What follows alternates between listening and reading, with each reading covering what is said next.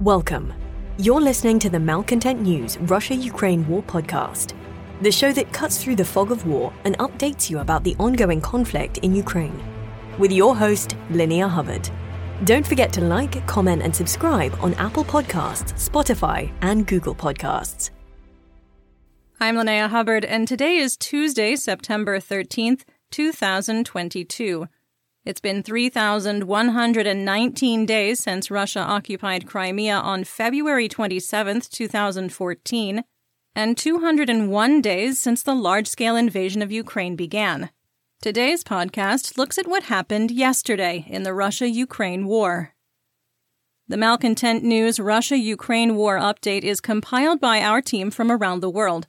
Today's report includes information from direct contacts in Ukraine and their proxies Russian Ministry of Defense reports, the General Staff of the Armed Forces of Ukraine reports, Operational Command South of Ukraine, open source intelligence, our in house team of analysts and geolocation experts, and pro Ukrainian and pro Russian mill bloggers and social media accounts with a track record of trying to be accurate. We have one mission to report the truth, because the truth matters. The situation is so dynamic because of the counteroffensive in Kharkiv, Izium, and Kherson. It's likely that our report will be out of date within the hour. But at some point, we have to hit publish. So let's start with our assessment of the current status of the war. First, the Russian Ministry of Defense appears incapable of stabilizing the situation in Ukraine, announcing they will not be sending recently created combat units into the theater. Second, we maintain our assessment that as the situation for Russian troops in Kherson worsens due to supply issues and conditions, forces will seek to surrender, with multiple reports of at least some units already negotiating.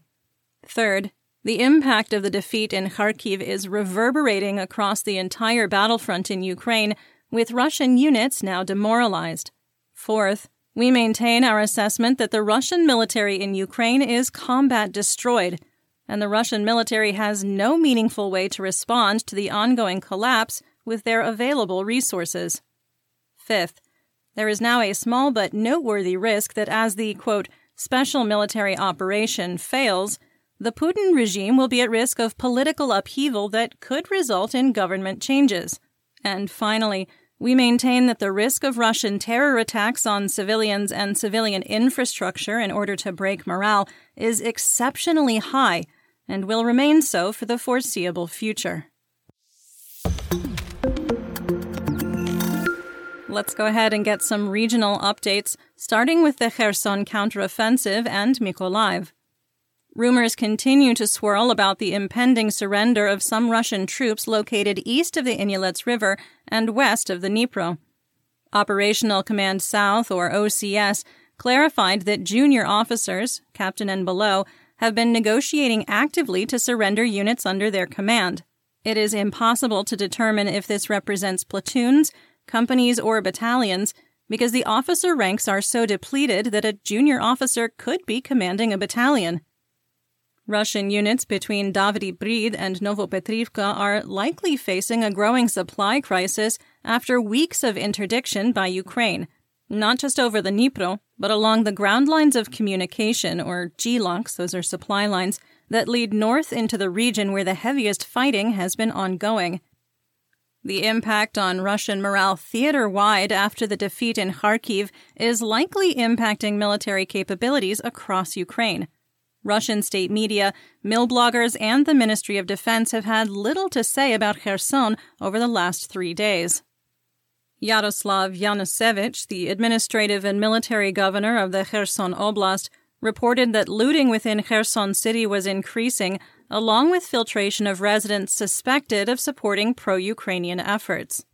The Ukrainian government is maintaining tight operational security, and there was significant cloud cover over Ukraine, blocking information from NASA Fire Information for Resource Management Systems, or FIRMS. Pro Russian social media account Rybar did not mention Arkhangelsk in their report after insisting during the days before the Kharkiv offensive that Russian troops were clinging to the southern edge of the town. Yesterday, Russian sources reported the loss of control of a village in northern Kherson. The OCS reported that the Ukrainian Air Force struck Russian positions in Novopetrivka. OCS reported that Russian forces attempted two significant offensives, both using a full company. The first was in Bezymen, advancing from Chekalov, which was unsuccessful. We adjusted our war map slightly based on this information, pulling the line of conflict to the northern side of Chekalov. The second was an attack launched on Ternovi Podi from Zelenyi Hai. Based on this information, we coded Zelenyi Hai and Barvinok as recaptured by Russian forces. In their PM report, Pacific Daylight Time, the General Staff of the Armed Forces of Ukraine, or GSAFU, reported an attempted attack on Novokhyurivka, Mystery Oblast forcing us to make a best guess due to the lack of any other information. It's possible they could have meant the Novokhyurivka in Kherson, where a Ukrainian offensive is pushing in that direction. However, the one in Mykolaiv is directly northwest of Ternovy and in the direction of the Russian advance. We've coded Ternovy as contested and moved the line of conflict to the northwest, and will await further clarification. If this were the Novokhyurivka in Kherson, it would represent an almost 10 kilometer breakthrough, and Ukraine threatening an alternative GLOC into Velika Oleksandrivka. The status of the Kherson suburb of Kiselivka on the critical M14 highway is unknown after troops from the Donetsk People's Republic, or DNR, abandoned their post. It further indicates collapsing morale among the 25,000 to 30,000 Russian troops west of the Dnipro. In Kherson, Russian state media continued to ignore operational security, sharing a video of a single SUV navigating the remains of the Antonovsky Bridge. I'm sure you know what happens next. Several hours after the video was released, 10 rockets fired from HIMARS hit the structure to, quote, Make sure it is unusable. end quote. Explosions were recorded in Nova Kakhovka, but overall, the intensity of Ukrainian rocket attacks using HIMARS was diminished. There was a report that Chechen forces, which have an increasing presence in Ukraine, set up a base of operations within the community center of Pavlivka on the east side of the Dnipro. Pavlivka is out of HIMARS range in theory, but we shall see what happens.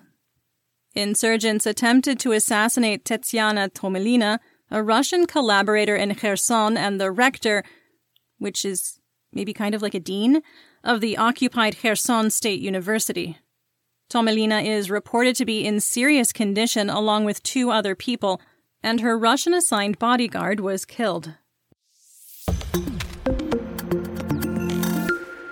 Let's move on to Dnipropetrovsk and northern Zaporizhia. The International Atomic Energy Agency, or IAEA, reported that a second backup power line was connected to the Zaporizhia nuclear power plant, the ZNPP, in Enerhodar. Additionally, Director General Rafael Grossi reported that the cold shutdown of Reactor 6 was successful, reducing the power demands on the plant if it becomes fully disconnected from both circuits again. Grossi also reported that Russia is no longer blocking all discussions on creating a demilitarized zone around the ZNPP, saying during a press conference, quote, I have seen signs that they are interested in this agreement. What I see is two sides that are engaging with us, that are asking questions, lots of questions. End quote. Grossi said the stumbling blocks are the size of the ceasefire zone and the role of IAEA staff. Russian forces hammered Nikopol, Marhanets, and Chervonokhyurivka with artillery and Grad and Uragan rockets fired by multiple launch rocket systems, or MLRS. Sixteen apartment buildings and private homes were damaged in the attack, but there weren't any casualties. Now to the Donbas region, starting with southern Zaporizhia. There was only sporadic artillery fire along the line of conflict from the Donetsk Zaporizhia administrative border to Hulyapole to Orkhiv to Mali Shrbaki. Ukrainian collaborators in Melitopol who received Russian passports have been placed on a non travelers list and are not permitted by Russian troops to leave the city. In southwest Donetsk, the updated Russian objective is to maintain existing defensive lines, push Ukrainian forces out of artillery range of Donetsk city, and bring the insurrection across southwestern Donetsk under control. Our favorite FSB colonel, wanted war criminal and Kremlin pariah Igor Girkin Strelkov, added additional confirmation that Ukrainian forces were pushing elements of the exhausted 1st Army Corps east, moving closer to crossing the Minsk II negotiated border from Novobakhmutivka. DNR military leaders continued to channel Soviet World War II General Zhukov's ghost using a combination of heavy artillery fire followed by light infantry advances toward Vodyana from the airport in Vesele. Without success, DNR forces attempted to advance further into Marinka and toward Novomikhailivka using probing attacks and reconnaissance in force. Russian controlled Makiivka was hit by a likely HIMARS strike on what may be a fuel depot based on the appearance of the fire. Russian forces fired Uragan rockets from MLRS or made a missile strike on Mykolaiivka that was caught on video. The strike landed in a residential area and did not produce a fire or secondary explosions. Russian social media accounts and mill bloggers continue to insist that Ukraine is gathering a significant force in the vicinity of Vuhledar for a future offensive. Russian artillery stepped up activity after a lull yesterday firing on Mykilsk, Prechestivka, and Vuhledar. In Russia occupied Donetsk, the gasoline and diesel fuel crisis continued, with lines stretching hundreds of meters at stations where fuel was available. After the Russian defeat in Kharkiv and rumors of a Ukrainian advance on Donetsk, panic buying caused a supply chain disruption. Areas closest to the line of conflict are seeing the biggest shortages. While power continues to be restored in Ukraine after Sunday's missile strikes, the same can't be said for Russian occupied Donetsk, where 63,700 customers are still without power. In Bakhmut, the updated Russian objective is well, you know what? It's honestly just it's really unclear at this point. Russian forces led by the private military company or PMC Wagner Group fought positional battles on the outskirts of Bakhmutska and Bakhmut. No progress has been made, and many analysts are now calling the attempts to capture Soledar and Bakhmut a pointless offensive. Some assessment here. In early April, the Russian operational plan was to move south from Slovyansk and north from Bakhmut to encircle Ukrainian forces defending Severodonetsk and Lysychansk. That was scaled back repeatedly until mid June, when the focus became capturing the Twin Cities.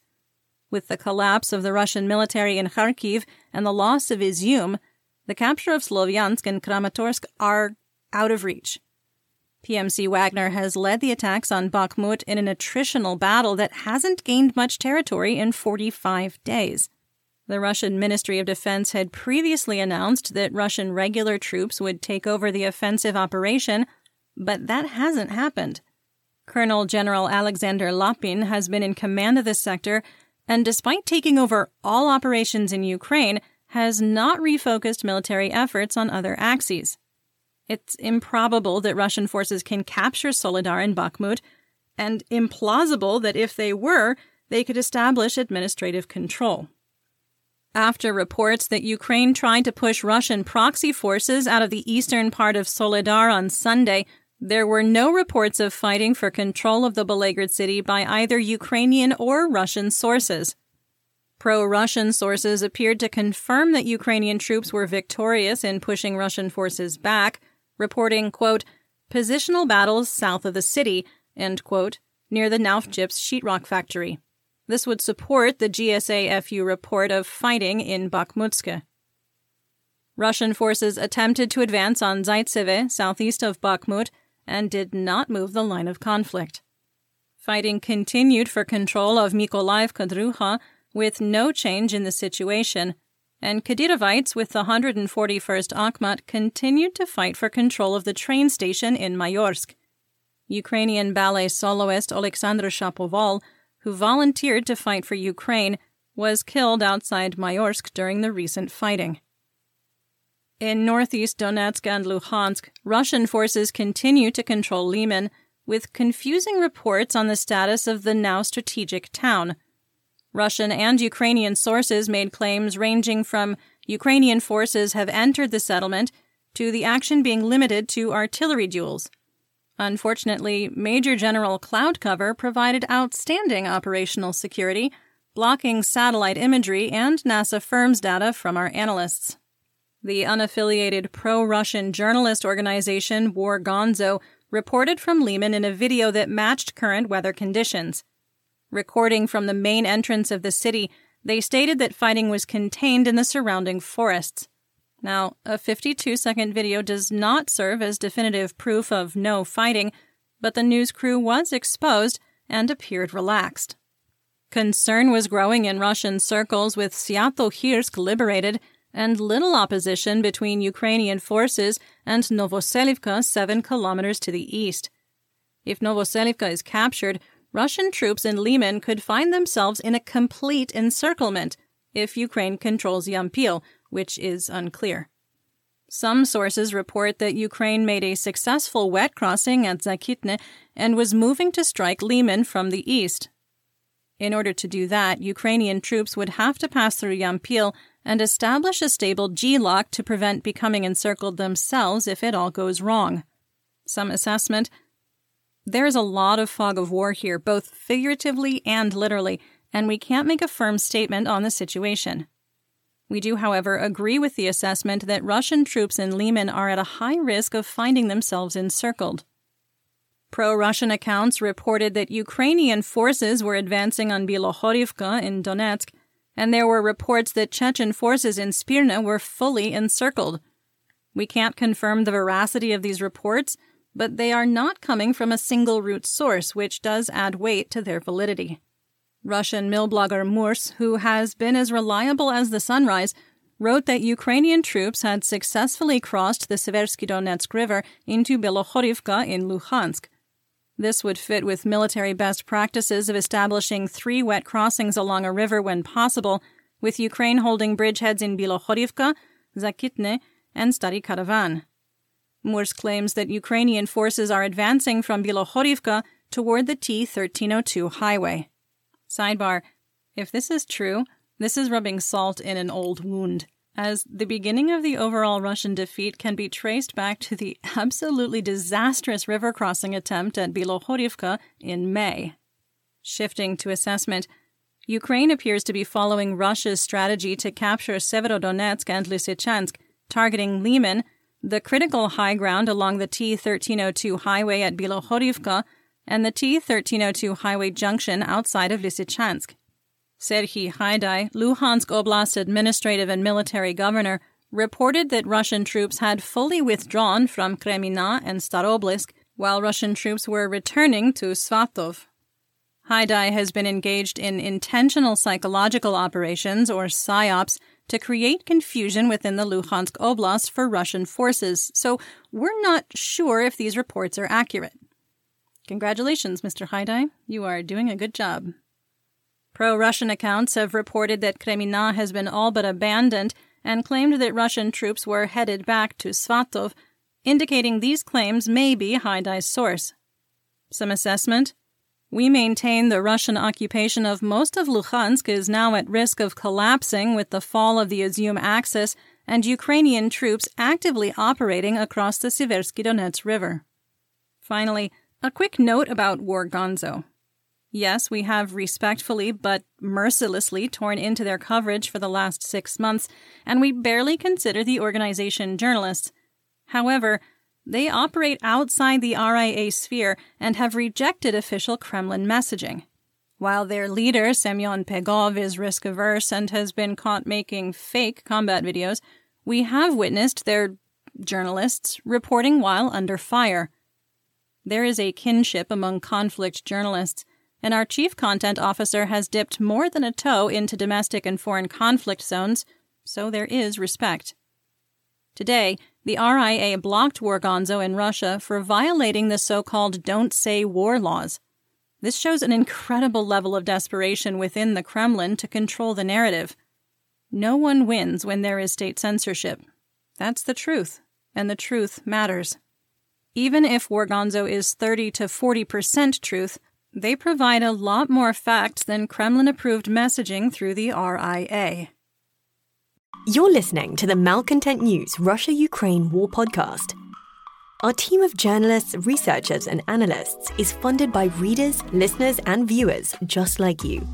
To support independent journalism, please consider becoming a patron. You can find us on patreon.com at Malcontent News.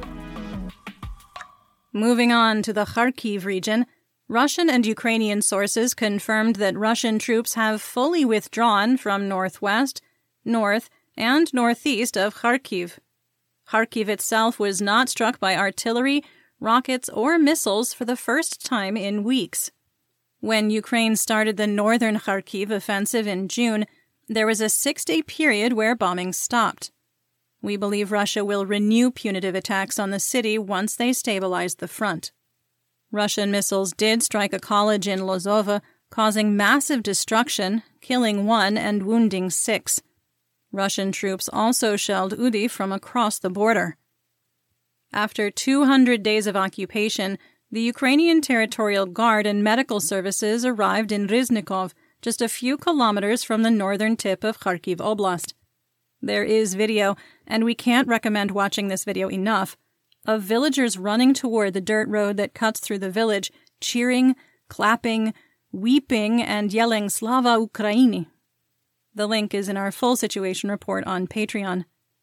Ukrainian troops also arrived in Kozachalopan, northwest of Kharkiv near the border of Russia, and received a similarly warm reception. A large forest fire erupted northwest of Sidiaki, just west of Kharkiv. There wasn't any indication if this was related to sabotage, a failed missile strike, or natural causes. The city was not in danger, but the smell of wildfire smoke hung in the air. A Ukrainian reconnaissance team traveled through the eastern part of Kupiansk and found the area empty, with abandoned Russian military equipment in the streets. There is video, which was geolocated and matched current weather conditions. Some assessment here. We are very reluctant to play armchair generals because, I mean, we aren't retired generals.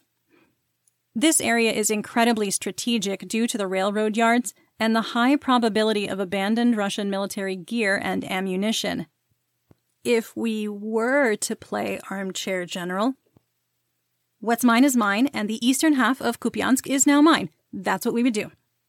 The first evidence of Iranian drones in use by the Russian army was discovered in Kupiansk, with the remains of one of the kamikaze drones found. There are reports the acquisition of the Iranian drones was a dud, suffering from poor performance, a high failure rate, and being overly complex to use.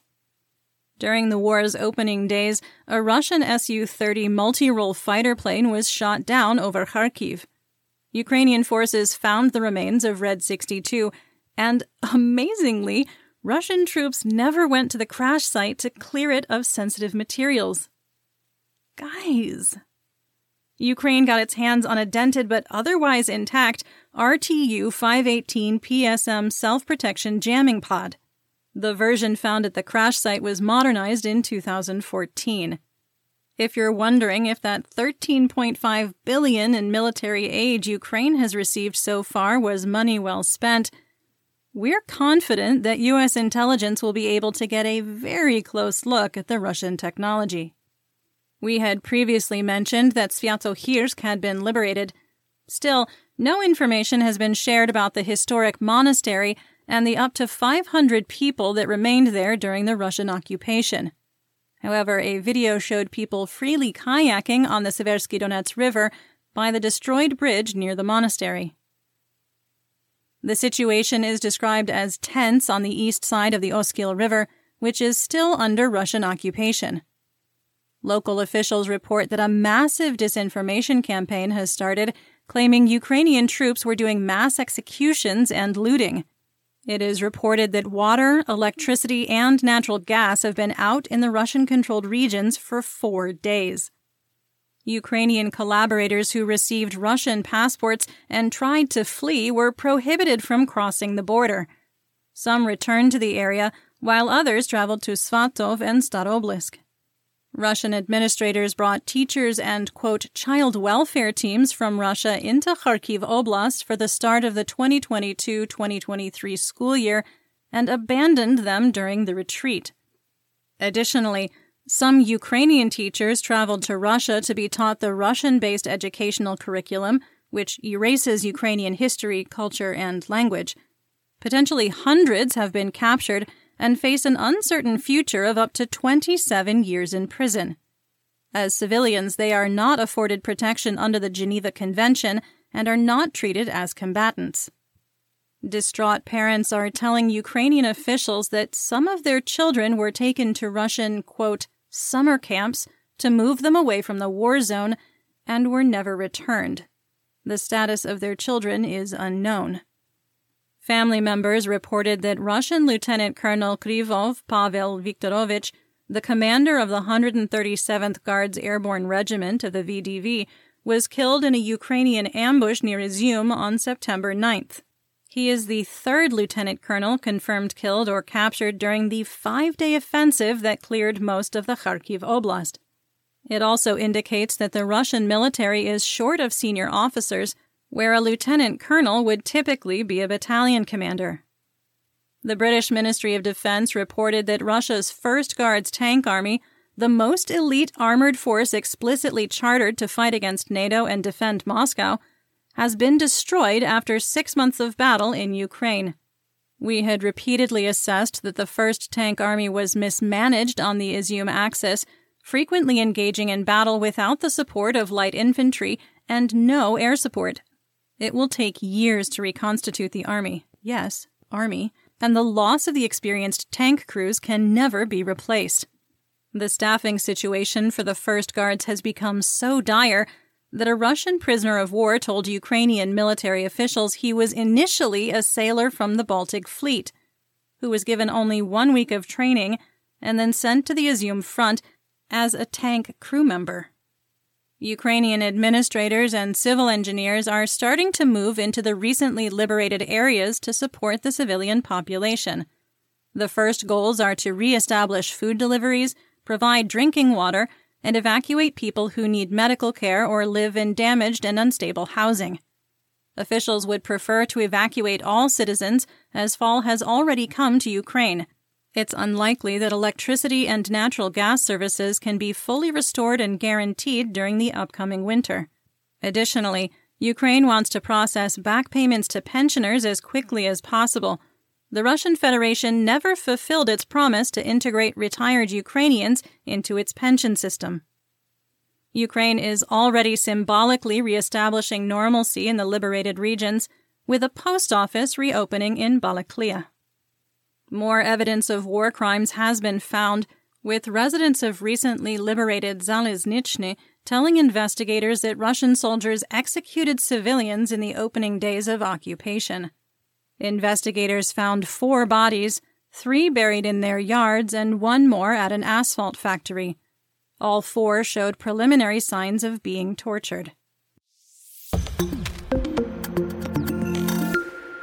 To the north, in the Chernihiv and Sumy region, Russian forces fired artillery into the Esmen and Shalahin Romadas in the Sumy Oblast. Dmitro Zhivitsky, head of the Sumy Oblast military administration, reported there were no casualties or damage. And south in the Black Sea, Crimea, and Odessa region, on Sunday, a Russian Su 25 ground attack aircraft taking off from a Russian occupied Crimean airbase suffered a malfunction and crashed, almost certainly killing the pilot who did not eject. It was the second aircraft lost by Russia in less than a week due to accidents and mechanical failures. An Su 34 multi role fighter crashed on the northern tip of the Crimean Peninsula late last week. Some assessment here. We believe that the Russian Air Force suffers from critical part shortages due to the high operational tempo, demand for pilots, and of course, international sanctions. We'd previously assessed that the withdrawal of Russian aircraft away from forward operating bases would put additional stress on pilots and airframes. And now for some updates on developments theater wide and outside Ukraine. The Russian Ministry of Defense announced they would not be dispatching new military units to Ukraine, which likely includes the currently forming Third Army Corps. The Russian Ministry of Defense admitted in an internal statement, quote, the current situation in the military theater and distrust for the high command forced a large number of volunteers to flatly refuse the prospect of service in combat conditions. End quote. FSB Colonel Strelkov suggested in a series of cryptic telegram posts that the Russian Ministry of Defense has decided to stabilize the existing front and attempt to reestablish attritional warfare with its existing force. An unamused Strelkov was dooming hard, accusing Kremlin officials of living on the, quote, planet of pink ponies. Some assessment here. He's so close to realizing that Russia does not care about Ukraine, the Donbass, or the people in Donetsk and Luhansk, but he just can't seem to accept that reality or connect the dots. It appears he lives somewhere between the planet of pink ponies and Earth. Finally, a report from Morganzo that likely brought the RIA hammer down indicated that Russian soldiers have to pay to learn how to operate drones in the combat zone. They claimed that soldiers are being charged from 15 to 180,000 rubles to become drone operators and have the privilege of being shot at by Ukrainian forces, stating, quote, we believe that in wartime, when there is a catastrophic shortage of specialists and drones on the battlefield, training should be completely free. An editor's note here. But that would cut into oligarch profits, which corruption. I'm sorry, which can't happen. And that's what we know. Join me again tomorrow for more updates. Until then, stay safe, everyone. You've been listening to the Malcontent News Russia Ukraine War podcast. To help keep us independent, please consider providing financial support by becoming a patron. Want on demand news in your hand? Download the Google News app and make Malcontent News one of your favorites to receive breaking news updates. Thank you for listening.